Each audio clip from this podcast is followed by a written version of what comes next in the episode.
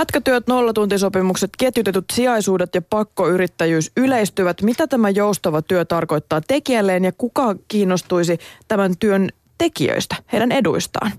Meillä on studiossa paikan päällä Joustava työ, epävarma elämä, kirjan kirjoittaja Laura Haapala. Tervetuloa. Kiitokset, kiitokset. Sä oot elättänyt itse juurikin pätkätöillä 90-luvulta lähtien tarkalleen ottaen. Mistä kaikesta sun palkka koostuu? Ähm, mun palkka on pääsääntöisesti koostunut freelancer-töistä ja ne on pääsääntöisesti olleet työkorvauksia, eli olen toimeksiantosuhteessa tehnyt töitä, mutta toki siinä joukossa on ollut myös jotain pieniä määräaikaisuuksia sun muuta. Ja ton kirjan olen kirjoittanut työskentelyapurahalla ja nyt kun teen sitten väitöskirjaa ja jatkan tätä samaa aihetta, eli itsensä työllistäjyyttä, pohdin sitten väitöskirjassa, niin nyt mä sitten haen apurahoja siihen, jotta senkin saisi tehtyä, koska palkkaahan siitä ei muuten tule. Kuulostaa siltä, että aika iso osa sun työtä on myös se, että suunnittelee sitä, että missä työskentelen ja miten seuraavaksi tämän projektin jälkeen. Kyllä joo. Nyt tosiaan toivon, että saisin sitä apurahaa siihen väitöskirjaan, koska se olisi sitten ihan selkeä noin kolme vuoden palanen ja se olisi oikein poikkeuksellisen pitkä ajanjakso, että tiedän tarkalleen, että mitä teen. Huippu pitkä pätkä. Kyllä. Oliko se suunnitellut tuolla tavalla rakentuvaa työuraa? Periaatteessa on, joo. Joo, mä oon aina tykännyt siitä, että, että teen työtä itsenäisesti, teen työtä monenlaisiin paikkoihin, teen monenlaista vaihtelevaa työtä. Joten en mä koskaan kokenut edes, että haluaisin välttämättä saada vakituista palkkatyötä. Ja tämähän on itsensä työllistäjille erittäin tyypillistä, että se on niin kuin omaehtoinen valinta, mutta sen sijaan sitten muut Muut epätyypillisissä työsuhteissa työskentelevät ihmiset, eli määräaikaiset, osa-aikaiset ja vuokratyöläiset, on yleensä siinä roolissaan vasten tahtoaan, eli ainoastaan vain sen takia, että eivät ole saaneet vakituista työtä. Tämä niin sanottu prekariaatti, siis epävarmoissa työsuhteissa, niin sanotussa epätyypillisissä työsuhteissa työskentelevät, niin nousi otsikoihin tuossa vuosituhannen vaihteessa 2000-luvun alussa. Oli aika iso tämmöinen Euromayday-liike ja työn muutoksesta nyt tietysti puhutaan hyvinkin säännöllisesti koko ajan. Missä nyt tällä hetkellä sitten mennään sen kanssa käytännössä? Um, ai prekarisaation kanssa vai siinä keskustelussa? Tässä, niin kuin, tässä jos katsotaan ihan tiukkoja lukuja, onko nämä tota, tämmöiset epätyypilliset työsuhteet esimerkiksi yleistynyt oikeasti? No kyllä nyt jossain määrin on yleistynyt. Käytännössä voisi oikeastaan sanoa, että ehkä noin kolmasosa palkansaajista on jonkinlaisissa osa-aikaisissa, määräaikaisissa töissä. Itsensä työllistäjyys on yleistynyt 2000-luvulla luvulla siis oikeastaan ihan paljonkin, että vuonna 2013 oli noin 170 000 itsensä työllistäjää ja, ja pelkästään korkeakoulutettuja itsensä työllistäjä muistaakseni noin 59 000, eli heidän määränsä on kaksinkertaistunut 2000-luvulla. Tietenkin sitten yksin yrittäjyys, äm, erilaisissa yhtiömuodoissa on melkoisen yleistä Suomen yrittäjien mukaan. Heitä on noin 170 000. Vuokratyöläisiä on noin 100 000 työ- ja elinkeinoministeriön arvion mukaan. Ja sitten vielä uusista työsuhteista, sellaisista alle vuoden pituisista tai vuoden sisällä solmituista työsuhteista nyt jo joku sen vuoden ajan oikeastaan vain noin kolmasosa on ollut vakituisia työsuhteita, koko mm. päiväisiä. Ja itse asiassa näiden osa-aikaisten työsuhteiden määrä on yleistynyt jo tuosta 90-luvun puolivälistä lähtien. On. Pikkuhiljaa. On, joo. 15 prosenttia palkansaajista taitaa tehdä sellaista Joo, määräaikaisuus on ainut noista, joka on oikeastaan niin kuin laskenut jonkun verran, mutta se tutkimusten mukaan johtuu oikeastaan lähinnä siitä, että työnantajat on siirtyneet enemmän käyttämään noita muita muotoja. Ja jonkun verran tietty varmasti myös tämä taloustilanne on tehnyt sitä, että, että tilanne on muuttunut myös työntekijöille. Tietyt organisaatiot tietyillä aloilla on siirtynyt ulkoistamaan omat työvoimansa ulkopuolelle esimerkiksi vuokratyöfirmoille. Ja se tietysti vaikuttaa suoraan niihin työntekijöihin myös ja niihin ehtoihin, Kyllä, töitä joo, tehdään. joo, vuokratyö esimerkiksi yleistyy sosiaali- ja terveysalalla. Meillä on melkoisen paljon vuokralääkäreitä, vuokrasairaanhoitajia esimerkiksi. Sitten tota, kulttuurialat, nehän on oikeastaan aina syntynyt silpputöissä, syntyvät edelleen media-alalla. On tapahtunut aika paljon sitä tässä niin kuin 2000-luvun aikana, että on ruvettu käyttämään enemmän freelancereita ja, ja nykyään esimerkiksi aika paljon muun muassa vaikka, vaikkapa kääntäjiä tekee töitä vuokratyösuhteissa. Mainitsit jo tuossa joitakin aloja, siis esimerkiksi nämä niin sanotut luovat alat ja sitten hoivatyö, tyypillisiä semmoisia, joissa aika paljon tämmöisiä epätyypillisiä työsuhteita harrastetaan. Joo, ja sitten myöskin palvelualat, eli ravintola-ala, majoituspalvelut, tämän tyyppiset. Ähm, kaupassa, vähittäiskaupassa työskentely, niin nämä on myöskin aika tyypillisiä aloja, joissa prekariaatteja käytetään. Mitä näistä pätkätyöläisistä tiedetään, niin sanotuista pätkätyöläisistä? Saat itse kai sikäli tyypillinen, että olet nainen ja korkeasti koulutettu. Joo, ähm, no lähtökohtaisesti voi sanoa, että prekarisaatio kohdistuu ennen kaikkea naisiin, nuoriin, korkeakoulutettuihin ja maahanmuuttajiin. Eli nämä on ne ryhmät ja sitten se on niin vähän ammattikohtaista, alakohtaista, että minkälaisella painotuksella. Mutta joo, aika paljon siis Euroopassa on ollut muualla sitä, että, että tyypillinen prekaristi työskentelevä ihminen on matalasti koulutettu mies, mutta Suomessa se tilanne on ollut toisenlainen, eli korkeasti koulutettu nainen. Ja se oikeastaan johtuu siitä, että esimerkiksi julkisella sektorilla, niin kuin tuossa jo puhuttiin näistä hyvinvointipalveluista muun muassa, niin siellä käytetään paljon sijaisuuksia. Sitten on niin kuin määräaikaista projektirahoitusta, joten ihmisiä ei tietenkään voi vakituisesti palkata. Ja, ja esimerkiksi tutkimuslaitoksissa, korkeakouluissa yli puolet työntekijöistä on määräaikaisia. Minkä takia Suomi tällä tavalla eroaa esimerkiksi Keski-Euroopasta? Erotaanko me niin. myös muista Pohjoismaista siinä? Ollaanko me niin kuin omassa joukossamme?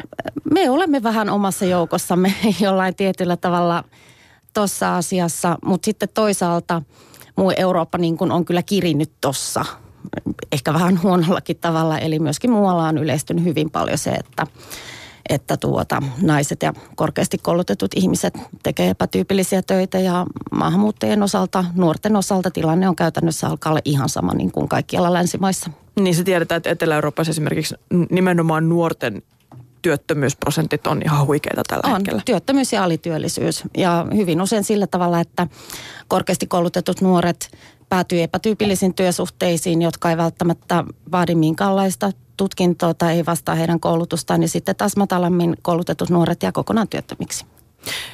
Suomessakin tiedetään se, että näillä niin sanotuilla nollatuntisopimuksilla töitä tekevistä, niin 20, alle 25-vuotiaita on käytännössä puolet. Eli nuorten juttuja täälläkin nämä hyvin vahvasti on. Ja mä en tiedä, voiko enää puhua edes epätyypillisistä työsuhteista, kun näistä nuoremmista ikäluokista puhutaan? Niin, se on sukupuolikysymys, se on sukupolvikysymys ja kyllä nyt periaatteessa melkeinpä voisi lähteä sanoa, että 80-luvulla syntyneet ja heitä nuoremmat, niin heille epätyypillinen työsuhde alkaa jo olla aika tyypillinen. Kuunnellaan vähän näitä nuorten ja opiskelijoiden ääniä tässä kohtaa. Joo, nuorille pätkätyöt sekä nämä nollatuntisopparit, nehän on jo ihan nykyään tuttu juttu ja moni tekee töitä opintojen ohella ja hyvinkin vähäinen työ otetaan vastaan mieluusti. Jaamu Rötsbergan kävi Haagahelia ammattikorkeakoulussa kyselemässä nuorilta, minkälaisia työkokemuksia heillä on ja mitä odotuksia työsuhteeseen tai työsuhteen tulevaisuutta ajatellen. Mulla on ihan siis silleen, että on tehnyt kaupan alalla töitä ja mulla on tyyliin työ alkanut siten, että on saanut vain määräaikaisen sopimuksen. Ja sitten ollaan tehty joku uusi sopimus, että ollaan jatkettu. Ja sitten kun ollaan annettu enemmän tunteja, niin on saanut vain tämmöisiä äitiyslomasijaisuuksia. Ja niitä on sitten aina jatkettu. Miltä se on tuntunut? No, ehkä niinku omalla tavallaan ehkä vähän epäreilulta, koska sitten taas mitä niin kuin joidenkin kanssa juttelin, että joille kun itsellä annettiin vähän enemmän niitä työtunteja, niin sen takia ne oli varmaan helppo antaa tämmöisiä äitiyslomasijaisuuksia, mutta sitten taas toisille oli toistaiseksi voimassa olevia sopimuksia, jotka oli vaikka aloittanut mua jälkikäteen, niin heille kyllä sitten oli taas vähemmän tunteja. Mutta ei se ehkä tuntunut kovin reilulta, että ei tehty omaa sopimuksia, vaan että tavallaan aina oli ikään kuin semmoinen tuurari. Sä oot opiskelija nyt kuitenkin, että näitä töitä on niinku tullut tehnyt, sit, oot tehnyt kesällä ja, ja niin poispäin. Niin mitä sä Tiia opiskelet? Journalismi Haakaheliassa. Mitä odotuksia sulla on alalta sen jälkeen, kun sä oot valmistunut? No se, mitä nyt ehkä on tullut esille, niin aika heikot tulevaisuuden näkymä, näkymät on ollut. Toisaalta sitten taas ehkä enemmän myös itse on kiinnostunut myös tuommoiseen viestintäpuoleen, niin että no, ehkä toiveet on siellä päin, että, että voisi ehkä olla vähän parempi työtilanne, mutta totta kai sitten tietysti siinä mielessä yrittää ajatella, kun myös on koulutusta niin kuin kaupan alalta, että siitäkin voisi ehkä olla hyötyä, että jos tarvitsisi tehdä sit useampaa työtä, mutta toki toivon, että niin ei tapahdu. Onko sulla Lauri minkälaisia kokemuksia itsellä työelämästä? Joo, no aika lailla mä oon nyt teen keikkatyötä öö, mun äidin firmalle Sitten mä tein mun siskolle niin kuin sen yritykselle editoin videoita ja sitten mulla, mä oon vielä jollakin listalle niin kuin noll, tällaisella nollasopimuksella jostain niin kuin perus, perusduunarijuttuja. Sulla on, sulla on siis niin kuin aika paljon meneillään erityyppisiäkin. Joo. Niin tota, no miltä Lauri tuntuu tehdä niin kuin vähän kaikkea? Öö, en mä ajattele sitä kummemmin. Se on niin kuin kiva, että tässä kouluohella silloin kun öö, on vaikka joku vapaa päivä pystyy aina mennä jonnekin töihin ja sitten vähän saada ekstraa sillä. Öö, joo, ja sitten viikonloppuisin joskus saa sitten niin kuin silloinkin, mutta lähinnä, lähinnä se on nyt silloin, kun on vapaa päiviä, niin pääsee. Sä sanoit, että sä opiskelet. Mitä sä opiskelet? Tietojen käsittelyä. No mikä fiilis sulla on, tota, mitä odotuksia sulla on sitten tietojen käsittelyn niin työelämästä valmistumisen jälkeen? Saksa duuni, mitä ajatuksia se herättää? Joo, kyllä mä luulen, että duunia löytyy. Mä en ole vielä niin kuin, päättänyt, milleen mä erikoistun, että haluanko mä koodariksi vai johonkin helpdeskille vai mitä, mutta kyllä mä uskon, että niin tällä alalla se on sen verran monipuolinen kuitenkin, että löytyy joka lähtöä. Niklas Koivurinne. Suomessa tehdään tällä hetkellä tosi paljon nuoret varsinkin ja vanhemmatkin voi tekee osa-aikatyötä, pätkätyötä, nolla sopparilla, vähän kaikenlaista. Mitä kokemuksia sulla on, tai onko sulla Niklas kokemuksia tämmöisestä työsuhteista? Mulla on ollut ää, tällainen nollasoppari aikanaan, kesti puoli vuotta ja se oli sinänsä mulle ihan okei, okay, koska mulle ei sinänsä ollut välttämättä tarvetta rahalle, että asuin vielä porukoiden luona, niin ei ollut pakollista se työ, mutta se oli sellaista lisätuloa. Voisitko nyt sitten ajatella, että pystyisikö tällä hetkellä tekemään nollasopparilla? Tarvittaisiin joo, mutta tietysti mieluummin tekee sellaisen sopimuksen, että siinä on tietyt työtunnit, mitkä on taattu mulle. Sulla on kans vielä koulut kesken. M- mitä sä opiskelet? Ää, mä opiskelen myyntityön tradenomiksi. Mitä odotuksia sulla on sitten, kun sä valmistut, niin uskoksa, että sä saat oman alan töitä? Kyllä, mä kovasti uskon, että sais oman alan töitä, että myynnin ammattilaisia on tosi vähän. Että harva siihen on kouluttautunut, niin todennäköisesti tai toivon, että saisin. Onko sulla sille ihan hyvä fiilis vai meneekö se vähän niin kuin arvaamiseen? Mulla on ihan hyvä fiilis siitä, että löytyisi, löytyisi joku. Että en tietysti varmaan, mutta toive olisi. Onko sulla minkälaisia kokemuksia työelämässä? No mä käyn nyt opiskelujen ohella osa-aikatöissä. Mitä sä teet? Mä oon ravintola-alalla pikaruokalassa. No, mitä sä opiskelet? Finanssi- ja talousasiantuntijakoulutusohjelmassa. Eli ihan, ihan eri juttu. Joo. Mitä odotuksia sulla on, sit kun sä valmistut, niin uskoksa, että sä saat sun oman alan töitä vai jatkaksa mahdollisesti näitä osa-aikatöitä? no mä oon vähän tällainen erikoinen tapaus, että mä oon jo vaihtaa nyt tätä koulutusta, että haen muualle, koska mä en usko, että mä työllistyn tällä. Sulla on niin vahva usko siihen, että sä, sä vaihdat siis kokonaan koulun. Onko sä kauan opiskellut? Siis nyt tää on mun eka vuosi. Että haen tonne Tukholmaan opiskelemaan vähän muuta sitten. Mitä sä lähdet opiskelemaan? Öö, no siis tota, global management.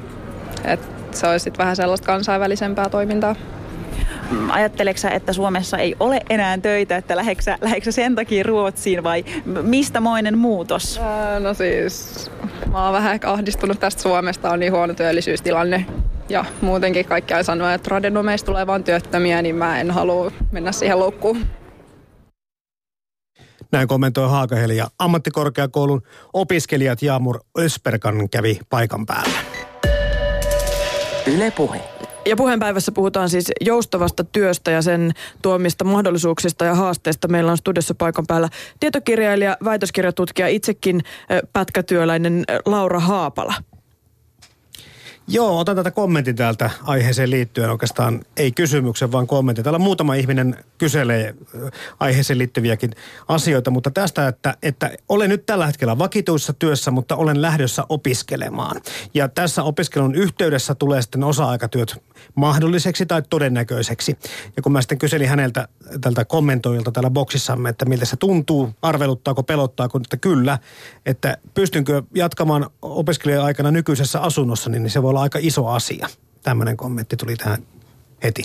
Mitä se Laura käytännössä vaatii? Sä oot siis kerännyt tähän kirjaan paljon, paitsi faktatietoa tästä epävarmasta työelämästä ja epätyypillistä työsuhteista, mutta, mutta myöskin ihmisten tarinoita, jotka tekee käytännössä erilaisissa osa-aikaisissa, määräaikaisissa freelancer-työsuhteissa töitä. Mitä se vaatii, että tätä koko kuviota hoitaa itse? Kuulostaa siltä, että on tiettyjä juttuja, mitä kannattaa ainakin miettiä siinä kohtaa, kun eh, heittäytyy tähän maailmaan? No, no lähtökohtaisesti hyvä stressinsietokyky on, on, erittäin, on erittäin hyvä asia siinä vaiheessa, kun ää, työt on epäsäännöllisiä, tulot on epäsäännöllisiä, tulot saattaa olla myöskin hyvin pieniä. Niin täytyy jollain tapaa pystyä kestämään sitä niin kuin epävarmuutta, että sä et tiedä ensi viikosta se välttämättä mitään. Mm. Sulla ei ole aavistustakaan, onko sun tulot ensi kuussa mitä. Mm. Et, et se nyt on ainakin, että sitä täytyy sietää Plus sitten totta kai myöskin se, että, että joutuu aika paljon sitten käyttämään myöskin aikaa siihen, että hakee niitä töitä. Niin ja hoitaa sitä kalenteria ehkä Joo. myöskin. Joo, riippuen tietenkin siitä, että onko määräaikaisuudessa vai osa-aikaisessa työsuhteessa, riittääkö työtunnit vai eikö ne riitä, siirrytkö sä vuokratyöläisenä paikasta toiseen silloin, kun tarvetta jonnekin tulee vai teet sä ihan itsensä työllistäjänä töitä, niin sittenhän se niin kuin työn hakeminen ja tämän tyyppiset asiat on tietenkin vähän erilaisia siitä epätyypillisen työn muodosta riippuen, mutta lähtökohtaisesti kyllä siinä niin kuin sellaista tietynlaista epävarmuuden sietokykyä vaaditaan joka tapauksessa. Ja sitten tietty järjestelmän silmissä kannattaa miettiä, että miltä tilanne näyttää. Että kannattaa miettiä, että onko vaikka opiskelijan statuksella samaan aikaan, kun tekee tämmöisiä erilaisia pätkätöitä, vai hoitaako opinnot jotenkin jollain keinolla loppuun jossain välissä? Niin, opiskelijoidenkin työnteko on nykyään aika, aika yleistä, koska opintotuki on melkoisen pieni ja sitä tässä jatkossa jälleen lisää leikataan. Joten uskoisin kyllä, että opiskelijoiden prekarit työsuhteet yleistyy. Mä oon itse ollut tota sellaisella alalla, ö, joka muu, ala on muuttunut. Et ennen oli vakituisia kokopäiväisiä työsuhteita ja sitten ala on muuttunut ihan täysin. Eli nollasopimuksilla mennään hyvinkin monissa yrityksissä. Ja on huomannut, että siinä, sen lisäksi, että stressin sietokyky, niin myöskin sellainen niin kuin sen tilanteen muuttuminen on aiheuttanut aika paljon myös sellaista niin kuin henkistä pahoinvointia siitä, että voi olla vaikka perhe, jota sä oot elättänyt vuosia ja sä voit olla jo niin kuin uudelleen kouluttautuminen esimerkiksi on vaikeaa. Niin miten, onko sä nähnyt tällaisia alan sisäistä muutosta? Miten? Siis hyvin monella alallahan on tilanne muuttunut. Tuossa jo puhuttiinkin aikaisemmin niistä aloista, millä nykyään aika tyypillisiä loppujen lopuksi on epätyypilliset, epätyypilliset työsuhteet. Ja sitten tietysti myöskin se, että työnantajat ovat tehneet työstä joustavampaa ja ollaan siirretty tosiaan käyttämään esimerkiksi nollatuntisopimuksia, jotka on sitten ihan silkkaa epävarmuutta työntekijälle, että sulla ei ole minkäännäköistä tietoa minkäännäköisistä minimitunneista, koska se minimituntimäärä on nolla. Joten myöskin sun tulot saattaa olla nolla euroa jossain kuukaudessa. Hmm, ja se on tietysti aika iso haaste se, että jos, jos sitä perhettä on ja se ja muutostilanne tulee, niin varsinaista sellaista puskuria ei välttämättä siinä kohtaa ole rakentanut itselleen se sietokyky, kun sä puhut siitä, että pitää sietää sitä, että tulot voi tippua yhtäkkiä paljonkin, niin tota, mm. sitä ei välttämättä ole, se ei ole niin helppoa. Mutta se niin. varmaan vaikuttaa ihmisten perheiden esimerkiksi perustamissuunnitelmiin Totta myös. kai se vaikuttaa, joo kyllä.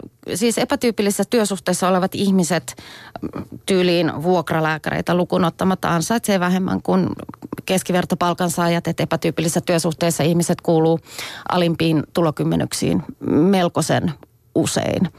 Joten kyllä se esimerkiksi on tutkimusten mukaan lykkää esimerkiksi lasten hankintaa ja sitten siinä saattaa olla myöskin tällaisia niin kuin tietynlaisia taloudellisia hankaluuksia, paitsi se, että tulot on pienet, että jos sulla vaikka jääkaappi hajoaa, niin sulla ei ehkä ole varaa ostaa uutta. Ähm, epätyypillisessä työsuhteessa oleva ihminen ei esimerkiksi välttämättä saa pankkilainaa yhtä helposti kuin vakituista työtä tekevä, eli sä et välttämättä saa asuntolainaa tai sä et saa luottokorttia. Et siinä on tämmöisiä niin kuin monenlaisia, että et, senkin tyyppinen niin kuin taloudellinen puskuri saattaa sitten puuttua. Mm tässä sun kirjassani aika samantyyppisiä asioita eri aloilla epätyypillisissä työsuhteissa työskentelevät nostaa esiin tämmöisenä haasteina. Epävarmuus, epäselvyys, työpaikoilla aika vähäiset kouluttautumismahdollisuudet ehkä verrattuna vakituiseen henkilökuntaan. Vähäisemmät uralla etenemismahdollisuudet saattaa olla myöskin ihan auki sanottua siinä työhönottotilanteessa, että, että tota, tässähän ei sit ole mahdollisuutta edetä tiettyihin tehtäviin ei ehkä koe kuuluvansa työyhteisöön samalla lailla. Joo, noin on sellaisia, sellaisia ongelmia, jotka on todettu melkoisen tyypillisiksi useissa eri tutkimuksissa, kun on tutkittu näitä erityyppisiä epätyypillisten työsuhteiden muotoja. Niin ne nousee esille kyllä niissä kaikissa. No, miten sä itse suhtaudut, Laura, tähän, tähän uudenlaisten työsuhteiden vyyhteen. Sä mainitsit sen, että sä oot itse päätynyt tälle ura, uralle ihan tietoisesti ja halunnutkin sellaista joustavuutta ja ei ehkä niin kahdeksasta neljään työsuhdetta kun ehkä ennen ollut se normi. Miten se, niin kun tämä nyt kuitenkin tarjoaa meille myös mahdollisuuden vapautua tietyllä tavalla tämmöisestä palkkatyöstä ja siitä, että töitä tehdään 40 tuntia viikossa toimistotyöaikaa ja siellä toimistossa ollaan paikalla, niin miten sä näet sen tulevaisuuden? Onko se sitä, että me painetaan niin otsahiessä ympäri vuorokauden tämmöistä pienistä murusista leipää keräten vai tarjoako se myös mahdollisuuden sanoa ei työtehtäville? Vähän niin kuin kyseenalaistaa sitä, mikä ennen on ollut se työnantajan rooli määritellä se, että mitä töitä teet ja milloin? Kyllä mä näkisin itse sillä tavalla, että prekarisaatio, vaikka siihen tällä hetkellä liittyy tuollaista epävarmuutta ja taloudellisia huolia, niin mä näen siinä kuitenkin hirveän vahvasti nimenomaan mahdollisuuden oikeastaan niin kuin tietynlaisesta palkkatyönormista, niin kuin teollisuusyhteiskunnan palkkatyönormista vapautumiseen. Et, teollisuusyhteiskunnassahan ollaan tehty tavallaan hyvin liukuhihnahenkisesti työtä, eli luovutettu työnantajalle aikaa, istuttu X määrää tunteja jokainen arkipäivä jossain suorittamassa jotakin. Mutta jälkiteollinen yhteiskunta, johon me Suomessakin käytännössä ollaan jo niin kuin 2000-luvulla siirrytty siinä vaiheessa, kun täällä alkoi olla niin kuin palvelualan töitä jo enemmän kuin teollisuustöitä. Niin sellaisessa ajassa, kun työ on joustavaa ja se on verkostomaista ja, ja nimenomaan niin kuin laadullista työtä enemmän kuin määrällistä työtä, niin se myöskin antaa mahdollisuuden tietynlaiseen työn uudelleenmäärittelyyn. Että niin kuin mietitään, että mikä on järkevää työtä, mikä on yhteiskunnallisesti hyödyllistä työtä ja, ja myöskin kyseenalaistaa sen tietyn, tietynlaisen niin kuin teollisuusyhteiskunnan palkkatyönormiin. Että minkä ihmeen takia välttämättä pitäisi istua kahdeksasta neljään suorittamassa jotain, välillä jotain niin kuin aika turhaakin.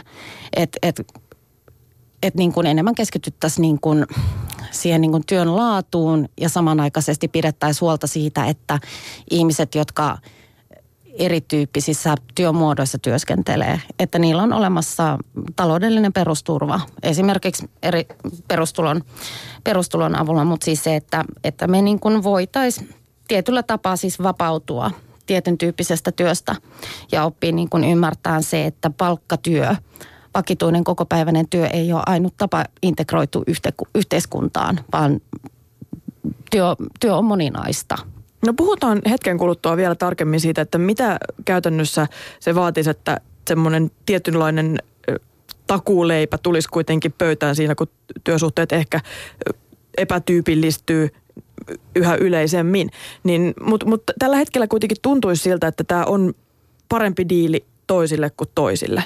Lääkärithän tekee paljon myöskin vuokratöitä ja jostain syystä mä en ainakaan hirveästi kuullut, että he valittaisivat. Tässä sun kirjassakaan sellaista ei, ei ihan hirveästi esiintynyt. Työvuorot voi valita ja tiennesti on jopa parempi kuin julkisella puolella peruskuukausipalkkainen.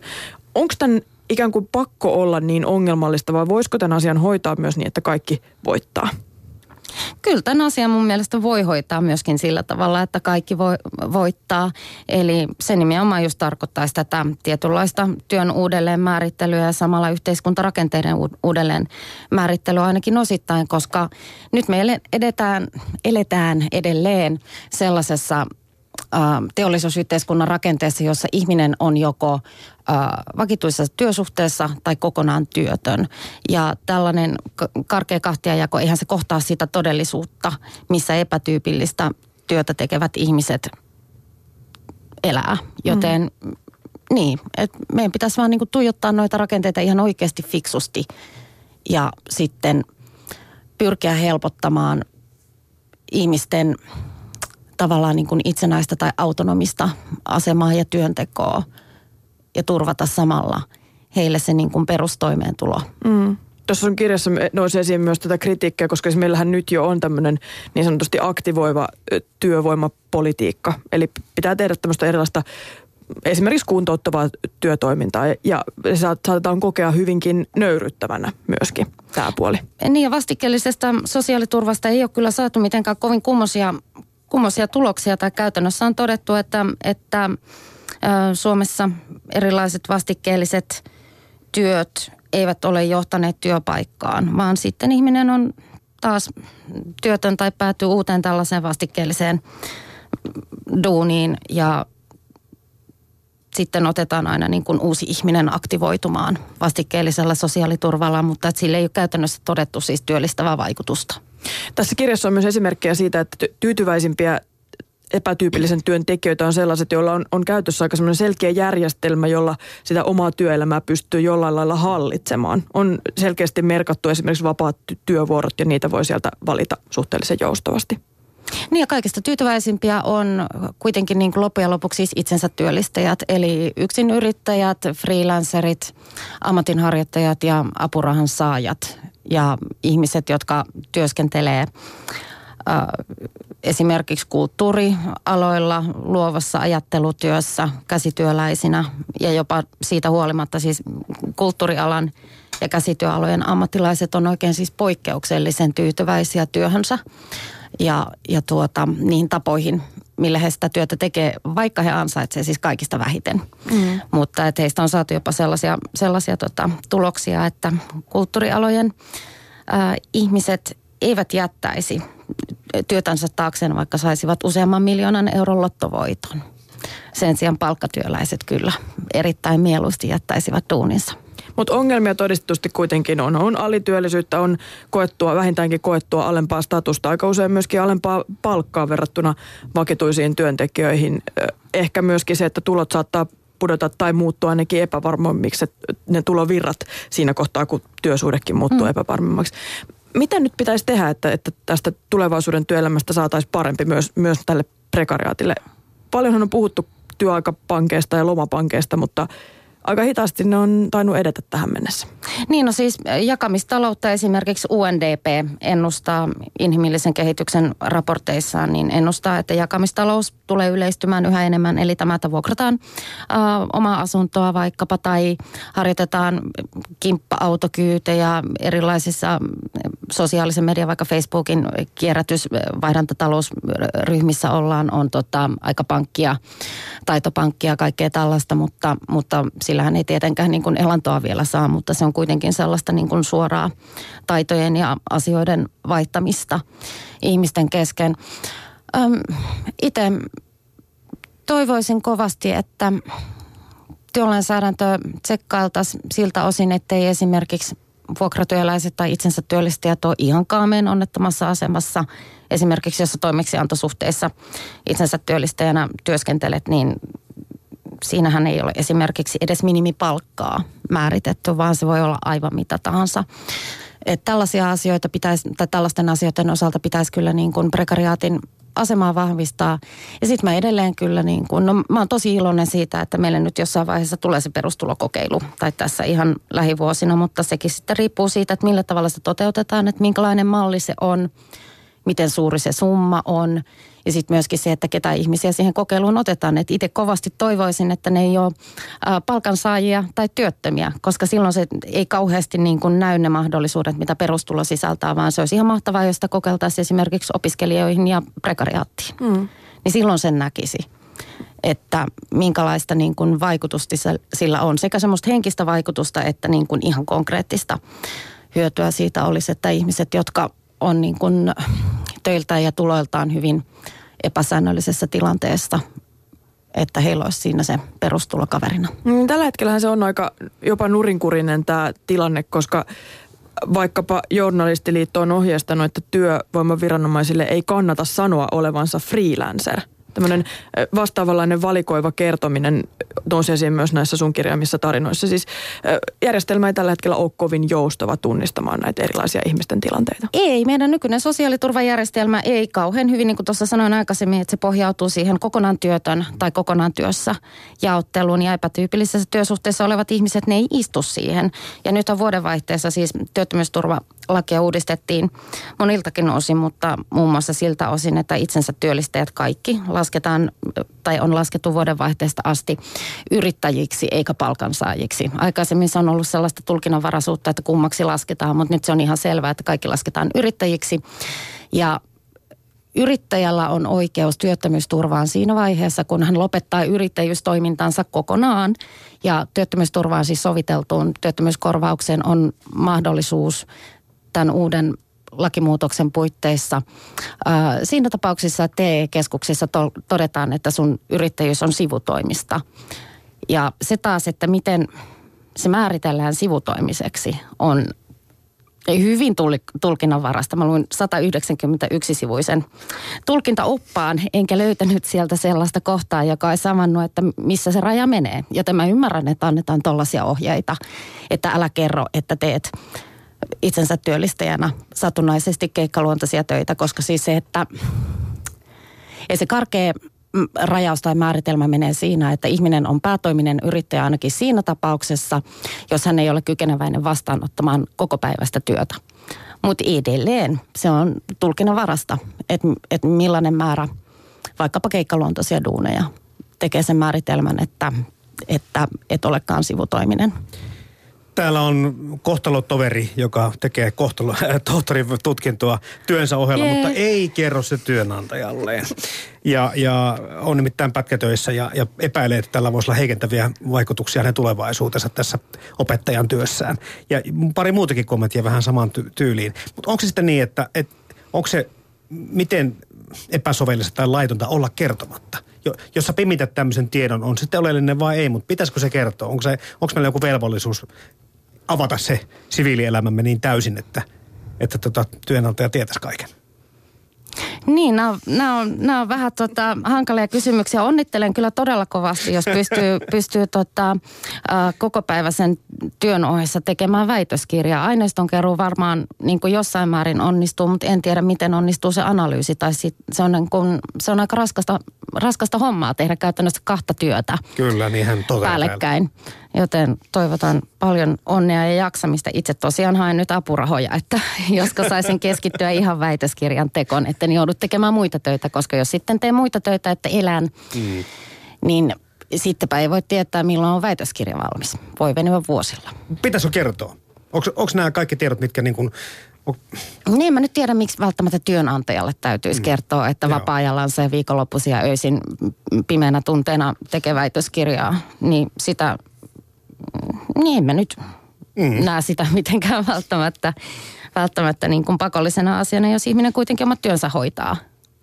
Tästä jäykästä rakenteesta tuossa jo puhuttiinkin ja nythän meillä hallitus esitteli just toimenpiteitä tämän työllisyyden parantamiseksi. Tuliko siinä jotain sellaista uutta ihmisille, jotka työskentelee muunlaisissa työsuhteissa kuin tämmöisessä vakituissa kuukausipalkkaisessa työssä. Ainakin tätä yrittämisen kynnystä nyt madalletaan, kun työttömyysavustusta voi käyttää starttirahana. Se riski ei heti ole niin iso, se yrittäjyyden. Niin, no se vähän riippuu niistä hankkeista. Osa on mun mielestä ihan kamalia, osa ihan hyviä. Et mun mielestä niin kun se, että jos yrittäjyyttä helpotetaan, niin se on tietysti hyvä asia, mutta sitten siinä mä taas haluaisin siihen sen perustulon siihen rinnalle, koska kaikki ihmiset ei voi olla yrittäjiä, kaikilla ei ole sellaista työkokemusta ja koulutusta, eikä myöskään semmoista tietynlaista yrittäjäluonnetta, joten kaikkia ihmisiä ei missään nimessä voi pakottaa yrittämään niin kuin jotain. Et, et siinä yrittäjyydessäkin täytyy olla joku, joku järkevä idea, mutta tuota, mutta nämä niin kuin, no kai nekin nyt voidaan niin kuin jotenkin työllisyyttä parantaviksi ehdotuksiksi laskea nämä kaikenlaiset tota, toimenpiteet, että, että ollaan keksimässä kenties työnäytteitä ja, ja esimerkiksi ammattitaitosuojaa puretaan ja, ja pidennetään työssäolomatkojen vastaanottovelvollisuutta. Mutta mun mielestä se ei ole kyllä niin uuden työn luomista, että ne on niin kuin kiusaamistoimenpiteitä ihmisille. Ja ei nyt ihmisiä kiusaamalla luoda uusia työpaikkoja. Että et ne niin kun, toimenpiteet, mitä mä itse näkisin mielelläni, että jälkiteollisessa yhteiskunnassa siis ää, aineeton työ, hyvinvointipalvelut, eli kaikki siis sosiaali- terveysalat, koulutus, tutkimus, bla bla. Ja sitten ekologisuus, eli käytännössä niin kuin kaikki mahdollinen uusiutuvasta energiasta kiertotalouteen ja kestävän ruoantuotantoon on niin kuin jälkiteolliselle yhteiskunnalle nousevia aloja. Että itse niin näkisin järkevämpänä sen, että investoidaan tollaisiin asioihin. Eli pistetään rahaa käytännössä niihin. Ja sieltä syntyy sitten sellaista niin kuin jälkiteollista työtä. Mutta et, ihmisten kiusaaminen ja vastikkeellinen sosiaaliturva, niinhän se nyt työpaikkojen luomista ole. Jäädään odottamaan tuota peillä alkavaa horisontissa siintävää mallia, siis perustuloa. Siitä Toivoisin kovasti. Tämän kevään aikana jotain päätöksiä saadaan. Laura Haapala, tietokirjailija, tällä hetkellä myös väitöskirja, tutkija, joustava työ, epävarma elämä kirjan tekijä. Kiitos vierailusta puheenpäivässä. Kiitokset tästä.